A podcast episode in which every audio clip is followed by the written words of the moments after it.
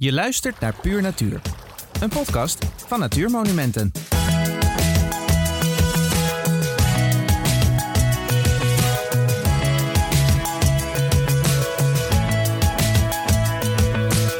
deze aflevering ontmoet redacteur Frans Bosker op de boot vanuit Lelystad boswachter André Donker. Hij neemt ons mee naar vogelparadijs Marker Wadden en samen met hem zetten we voet aan wal op dit nieuwe stuk Nederland.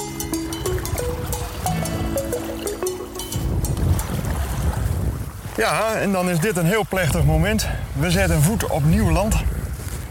André, waar zijn we beland? Ja, net de haven uit. En uh, op de Marker Wadden. Op het strand eigenlijk van de Marker Wadden. Je ziet hier gewoon heel veel strand. En je hoort het klotsende water. Heerlijk. Als de branding van de zee. Lekker, hè? Ja, ja. André, we gaan nu een wandeling maken op Marker Wadden. Wat, uh, wat staat ons te wachten? Ja, dan moet ik eigenlijk de verrassing dus al gaan verklappen. Dat vraag je nu aan mij, maar ik neem je mee. Eerste voet aan wal. Kijk om je heen. Weidse uitzicht. Wandelpad op. Rietvelden. Vogels in de lucht. De uitkijktoren, de steltloper beklimmen. En naar beneden, een vogelkijkscherm. Waterniveau, over het water kijken. Ja, de vogels eigenlijk gewoon in hun oogjes kunnen kijken. Heerlijk rondlopen, al dat riet wat aan het groeien is, al die vogels die erbij horen. Over blanke paden lopen, waar het water gewoon onder je door klotst van het Markermeer. En zo eigenlijk het moerasland blijft voeden. Ja, en dan loop je zo, uh, ik denk een uh, kilometertje of uh, vijf en een half wandelen we dan zo vanuit de haven. Helemaal naar het Noordstrand met uitzicht op de toren van Enkhuizen. Dat op negen kilometer verder aan de horizon ligt. En dan wandelen we terug. En dan heb je eigenlijk als baken de, uh, de zendmast van Lelystad. Continu eigenlijk in het vizier.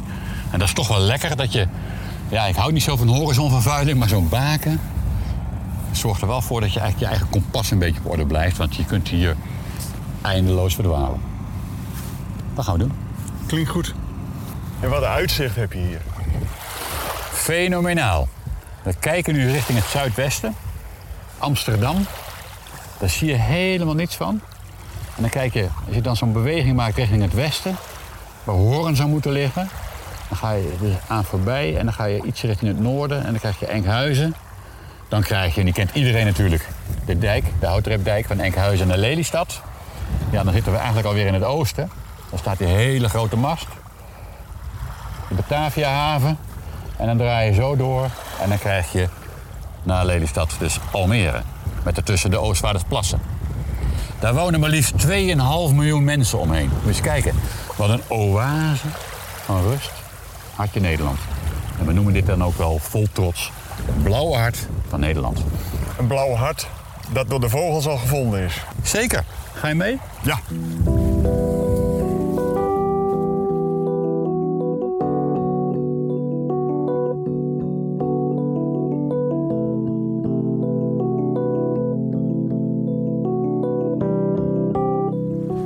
Gekserend zeg ik wel, als je, als je dit één keer hebt meegemaakt straks als bezoeker, met gezin, met kinderen, dan rij je niet meer naar die Noord-Hollandse kust met overvolle parkeerplaatsen. Ja. Dat doe je echt niet meer, dan ga je hier liggen. Het zwemmen is veel veiliger. Het is prima zwemwater.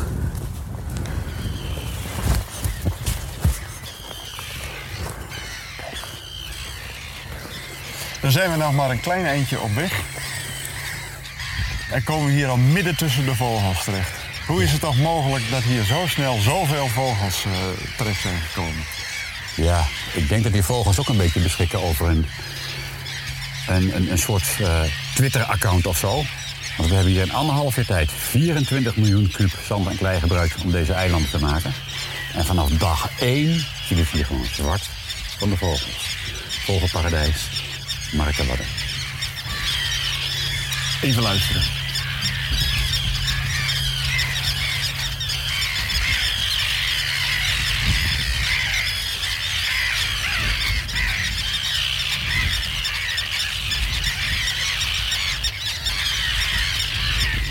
En welke vogels horen we hier dan allemaal? Ja, dat is een heel groot verschil tussen het horen en het zien. Je hoort vooral de meeltjes, maar de visdiefjes zijn in de meerderheid. En ja, die zwartkopmeeltjes, kopmeeltjes, heel veel visdieven.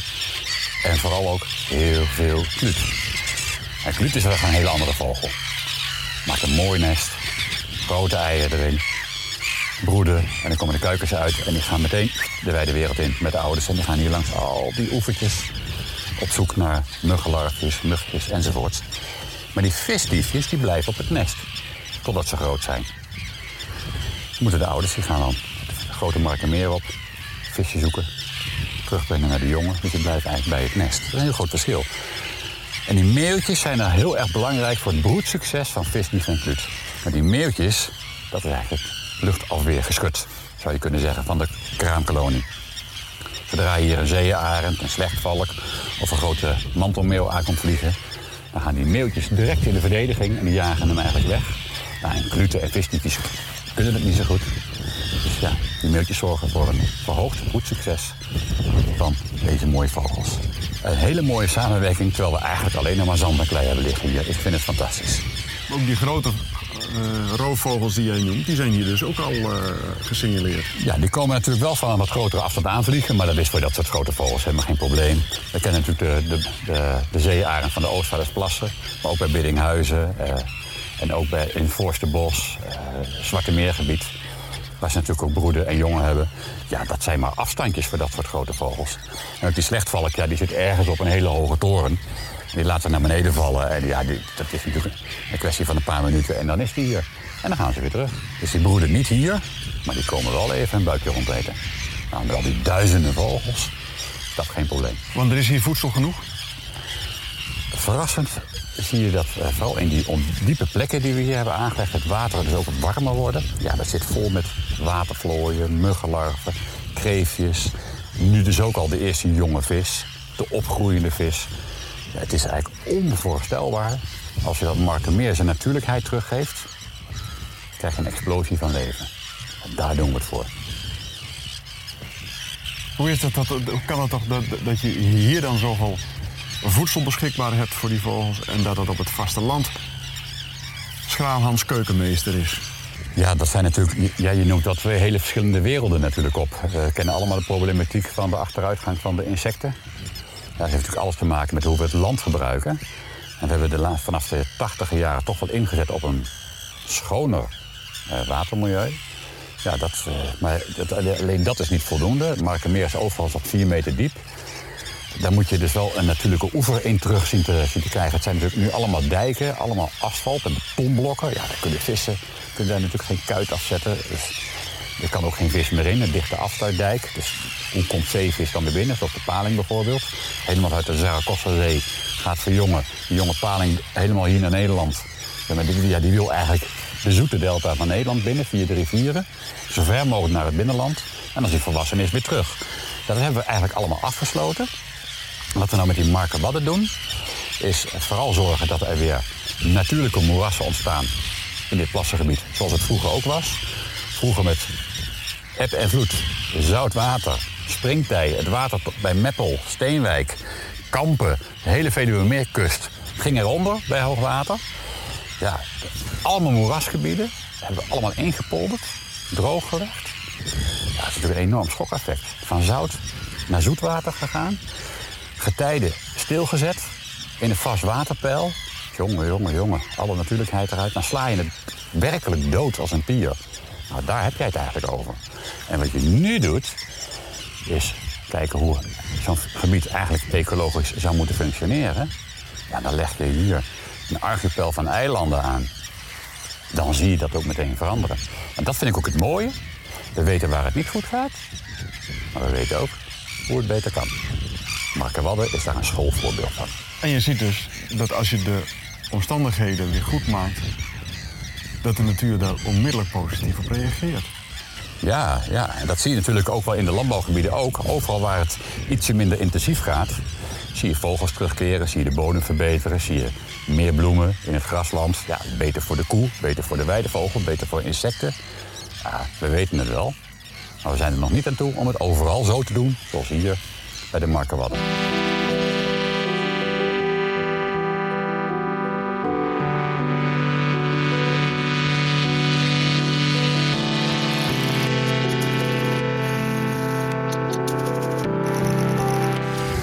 Ja, mooi is dat, hè? Nou ja, hier moet je gewoon naar kijken, hier moet je van genieten. Een buis ervoor dat niemand door de kolonie heen rijdt. Ja. Kijk, nog wat jonge pullen op het water. Dit is mooi, hè? Prachtig. Ja, dit is nou Marker Wadden, vogelparadijs. En dan hebben we het maar over één kolonietje. Maar zo gaan we dus even doorlopen. De hele wandelroute. En dan zie je overal dit soort kolonietjes.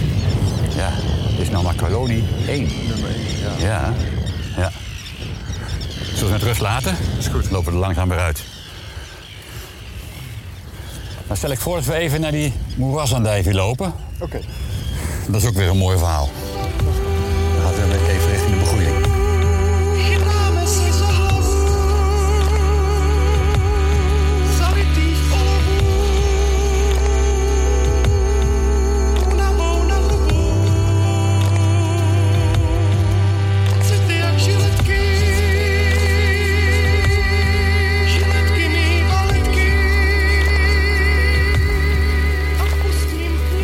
Geweldig dat we hier al die vogels uh, uh, zo, zo zien. Maar waarom zijn deze eilanden eigenlijk aangelegd? Ja, dat heeft er eigenlijk mee te maken met de geschiedenis van het, uh, van het Markermeer. Dat zou de Markerwaard worden. Dat zou ingepolderd worden. Net als de Noordoostpolder en Flevoland. Provincie Flevoland. Uh, van die plannen is afgezien. Toen is hier eigenlijk een hele grote bak met zoet water blijven liggen. Waarvan we toch allemaal wel hergeschrokken wat daar nou de ecologische kwaliteiten van zijn. Qua vogels en qua vissen en waterplanten. Eigenlijk wel diep triest. Daarna speelt er nog een probleem dat het Markermeer pleibodem heeft die eigenlijk volledig is losgeslagen. En dat zorgt voor heel veel stofdeeltjes in het water, waardoor het water hier zo groen is als gras. En dat is ook weer nadelig voor vissen, planten, mosselen en dus eigenlijk ook nadelig voor vogels. Dat heeft er allemaal mee te maken dat we in negentienhonderdachttien... de Zuiderzeewet hebben aangenomen. En die heeft in gang gezet dat er een afsluitdijk is gekomen. Dat we zijn gaan inpolderen. Dat we het binnenland, de Veluwemeerkust, dus grote delen van Overijssel, waar Berib en Bieden ligt, hebben drooggelegd. En geschikt gemaakt hebben voor de productie van voedsel. Na de Tweede Wereldoorlog nooit meer honger, was daarin de gedachte. Nu we dan zover zijn dat het Markermeer als zoetwatermeer doorgaat naar de toekomst, willen we ook dat het ecologisch, biologisch gezond is. En dat het op een fijne manier beleefbaar is voor mensen. Nou, dat nou samen maakt dat we eigenlijk een enorm groot filter aan het bouwen zijn. Midden in het Markermeer. Waardoor we dat slip op een natuurlijke manier gaan opvangen in het moerasgebied. He, want we hebben het over eilanden. Maar eigenlijk is het zand en strand. En daarachter een heel groot kleimoeras dat we aan het bouwen zijn. Wel een beetje vergelijkbaar aan Weerbewieden. Maar dan veel rijker, omdat we hier bouwen met klei. Hoe het dan werkt, is eigenlijk de komt zo'n veertig kilometer verderop ligt Amsterdam in het zuidwesten. Dan moet je je voorstellen, dan krijg je storm. En dan wordt het water wordt opgestuwd richting de dijk Lelystad Enkhuizen. Maar als die storm wegvalt, wil dat water terug. En dan loopt het via de achterkant de eilanden binnen, de Marker Wadden. Dan komt het water tot rust tussen de, tussen de planten die hier groeien. Dat laat de slipdeeltjes achter. En dan stroomt het er schoon en weer uit. Allemaal een natuurlijk systeem zoals vroeger de hele binnenkust van de Zuiderzee er heeft uitgezien. Dat bouw je terug. Daar heb je een bepaalde schaal van nodig. Nou, dit is, zijn vijf eilanden. Fase één van Marker Wadden. En er hoort eigenlijk nog zo'n eilandgroep bij. Fase twee Marker Wadden. Om voldoende oppervlakte te hebben van klein moeras, om het Markermeer op een natuurlijke manier weer te gaan zuiveren. En in dat systeem kunnen vogels broeden, kunnen vissen paaien, er kunnen jonge vissen opgroeien, er kunnen waterplanten gaan groeien. En dan hebben we ook een plek om te broeden, om te rusten, voor vogels, veilig op te groeien. En dat is vogelparadijs Marker Wadden. En niet alleen een vogelparadijs, je krijgt er dus ook schoon water mee, begrijp ik, in het Markermeer. Ja, het is niet zo dat het Markermeer verontreinigd is, maar het is verslipt. Met de, met de losgeslagen kleibodem van dit gebied. En dat kan nergens heen. En bij storm en bij golfslag komt het allemaal in beweging. En elk slakje, elk mosseltje wat probeert te groeien wordt overstoven door een dikke laag slip en sterft. Nou, dat proces keren we nu om. We maken van het Markermeer, wat wij dan noemen in onze vaktermen, een toekomstbestendig ecosysteem. Nou, hoe mooi kun je het hebben?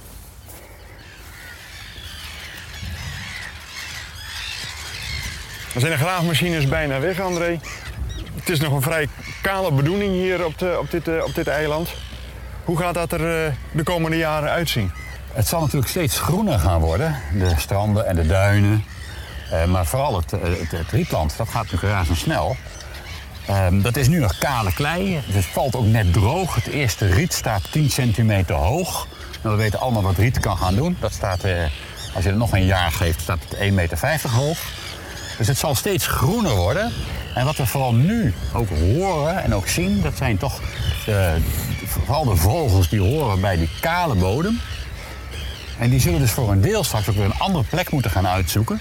Meer langs de randen van het gebied, omdat het, het binnenland in die eilanden dus straks echt een klein moeras is. En dan krijgen we de moerasvogels. Denk aan lepelaars, de roerdomp, purperreigers, zilverreigers, blauwborsten, baardmannetjes. Ja, een heel palet aan vogels die, uh, die we nu nog niet hebben, maar straks zeker gaan komen. En misschien als... Uh, Als kers op de taart, zal ik maar zeggen. Straks ook het broedgebied voor een vogel die toch uit Nederland helemaal aan het verdwijnen is. De grote karakiet. En qua begroeiing zal het dan vooral riet zijn wat, uh, wat, we, wat we vooral gaan zien? Ja, het begint eigenlijk met een hele andere plant. Het is ook wel grappig. Er is maar één plant die over de hele wereld voorkomt. En dat is de moerasandijvie. En dat is een knoert van een groene plant met helemaal een gele kuiftrop van bloemen en straks helemaal een pluis heeft van, van, van zaad. Overal waar je nieuw land maakt, of land vanuit water uh, wint, daar zie je moerasandijvie. Dat is een wereldburger. En er zijn maar weinig planten die over de hele wereld voorkomen in exact hetzelfde milieu. Dat betekent dus eigenlijk dat het pluis en de zaad door de lucht wordt meegenomen naar elke plek op aarde. Nou, dat zien we hier nu ook. Nog ver voordat het riet één meter twintig hoog staat, staat moerasandijvie overal tachtig centimeter hoog. Uitbundig, geel te bloeien. Maar het is ook een plant, naarmate het riet sterker wordt, ook langzaam weer zal verdwijnen. Het zijn allemaal, ja, het is het opstarten zeg maar, van een nieuw natuurgebied. Dat zie je hier. En gaan we dan helemaal geen bomen hier zien? Ja, zeker wel. Ja, er komen ook wel bomen. Dat hoort eigenlijk bij, uh, bij de ontwikkeling van zo'n gebied. Dat er natuurlijk ook wilgenbos uh, aanslaat. En misschien wel een populier. En ja, verzin het maar. Een zwarte els. Alles kan natuurlijk hier aanslaan. Maar de bedoeling is dat we daar toch wel uh, redelijk in gaan beheren ook. Dat is een keuze die je maakt. Om dat filtersysteem optimaal te laten functioneren, uh, is dat rietland heel erg belangrijk. Maar laten we wel wezen, als je, he- als je ook een keuze zou maken, maar doe je helemaal niets, ja, dan heb je hier over vijftig jaar een moerasbos. Ook hartstikke mooi. Maar natuurbeheerders keuzes maken. En in het moerasbos zitten al deze vogels ook niet. Dus uh, het, zal een, het zal een goede mix worden in dat beheer. Tussen de open stranden, de duinvalleien, de duintoppen, uh, het binnenland met, uh, met moerassen. En hier en daar een prachtige, mooi doorgroeiende willig, hoop ik zelf eigenlijk, dat we over vijftien, twintig jaar die zeearend ook hier kan broeden. Maar Frans, we staan een beetje wortel te schieten. Is goed, laten we gewoon verder. Als een oude boom zullen wij eens een uh, flinke wandeling gaan maken. Nee, een goed plan, André.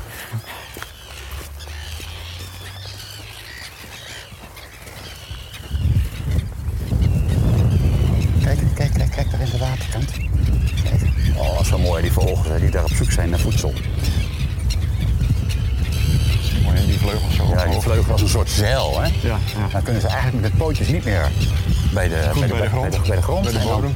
Dan zeilen ze als het ware over het water en dan met hun bekken open en dan pakken ze al die muggies eraf. Ja, ja.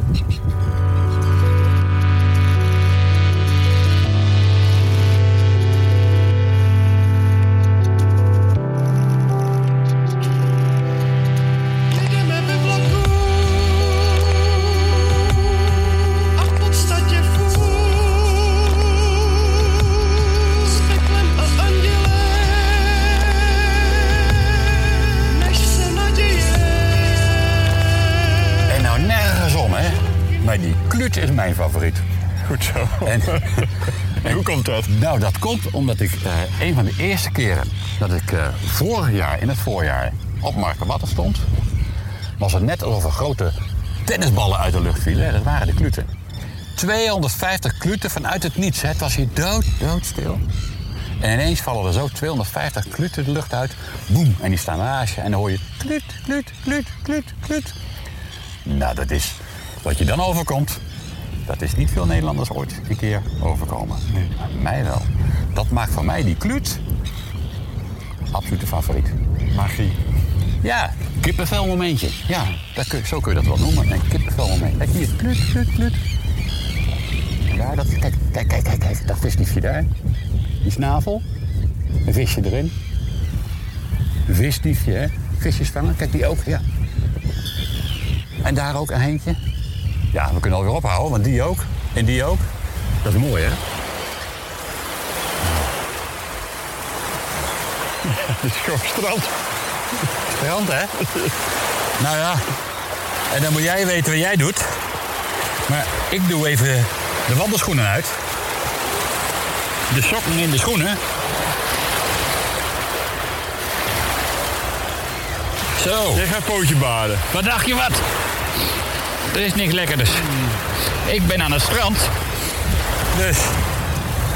Heerlijk, man. Oh. Dat valt me nou zo tegen dat jij dat niet doet, hè? Groen nut. Ja. Ik kom bij, André. Ik ja. kom erbij. Zeg het strand. Goed voorbeeld. Moet goed volgen, hè? Zo is het. Hier. Ho, ho, ho, ho. Dat is lekker. Ik moet de rest ook uit.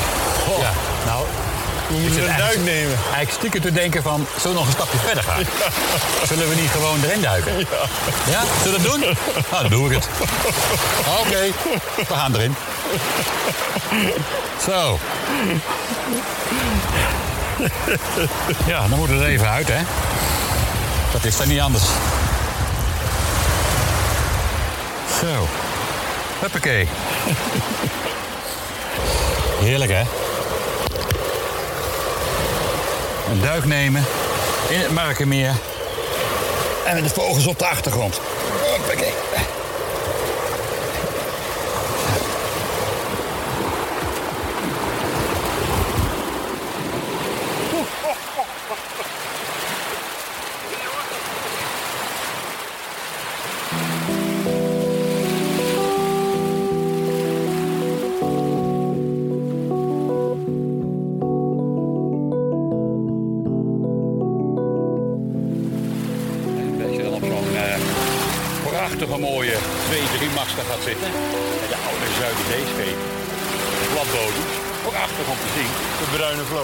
Bruine vloot, daar zijn er volgens mij nog tweehonderd van, van die schepen. Ja, dan onder zeil zo, hè, nu dat, uh, dat noordwestenwindje vanuit Enkhuizen. Ja, dan zeil je naartoe, dat is het allermooiste wat er is. Ga je de haven in en dan, uh, zoals wij, even uit de kleren, duikje nemen. En als je denkt van, nou, ga liever vogels kijken, kijkertje mee, de uitkijktoren in of een vogelkijkwandje pakken. Heerlijk op je gemakje gaan zitten. Nou ja. Ook wel aardig is dat er uh, een paalkampeerplaats zo komt op het eiland, in de duin. Dat je hier dus eigenlijk heen kunt varen en dan een tentje mee. Het was super primitief, maar jeetje dat je op deze plek hier zo, kijk om je heen. Al die ruimte en die vogels. Dat je daarin ook mag ontwaken in het ochtendzonnetje. Nou, dat is ook wel iets om naar uit te zien, toch? Een idylle. Een idylle. Deze twee aalscholvers zijn weer opgedroogd in de wind. Wel een aanrader, hoor. Als je hier komt, neem een handdoekje mee. Dat was wel lekker. Aha. En dat noemen ze dan mijn werkplek.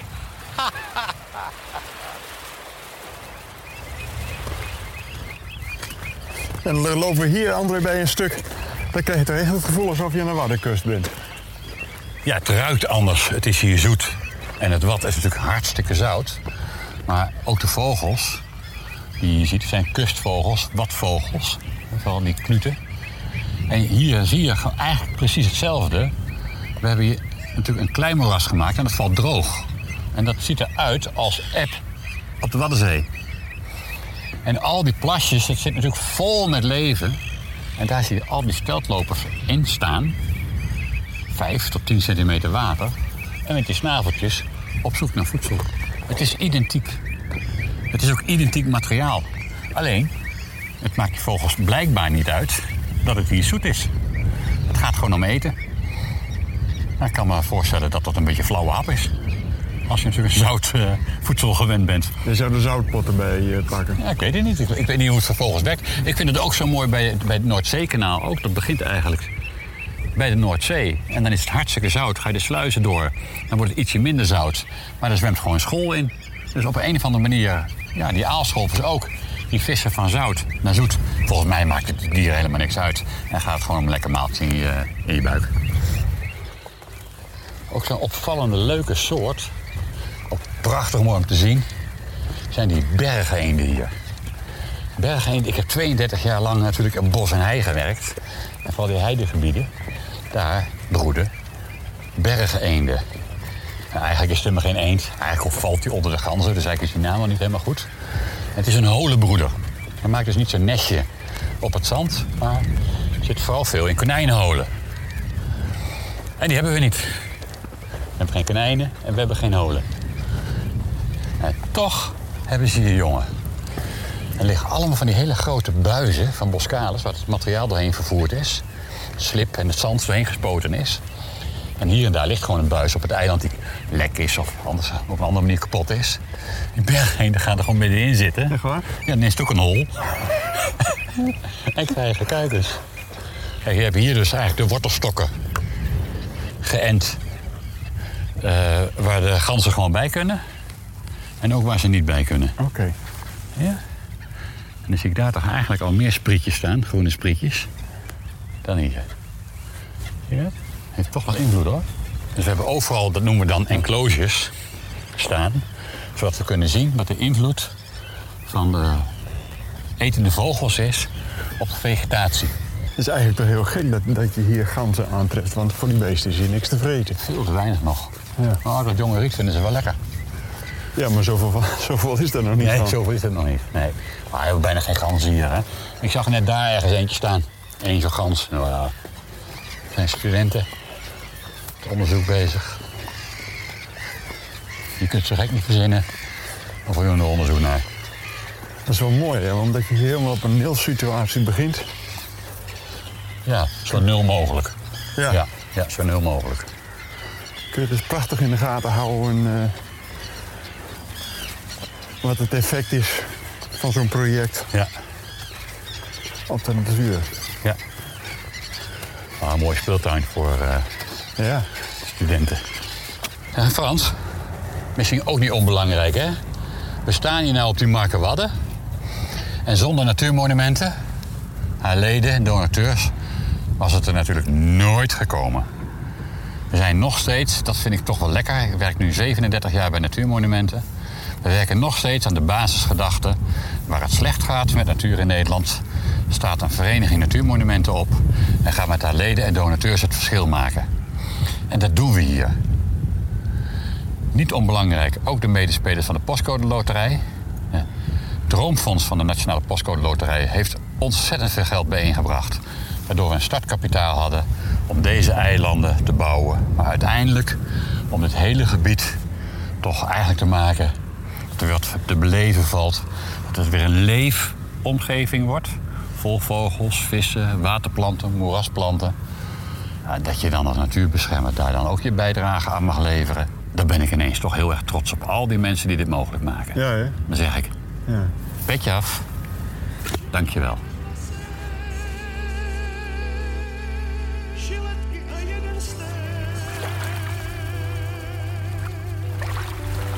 Je hoorde Frans Bosker in gesprek met André Donker, boswachter bij Natuurmonumenten.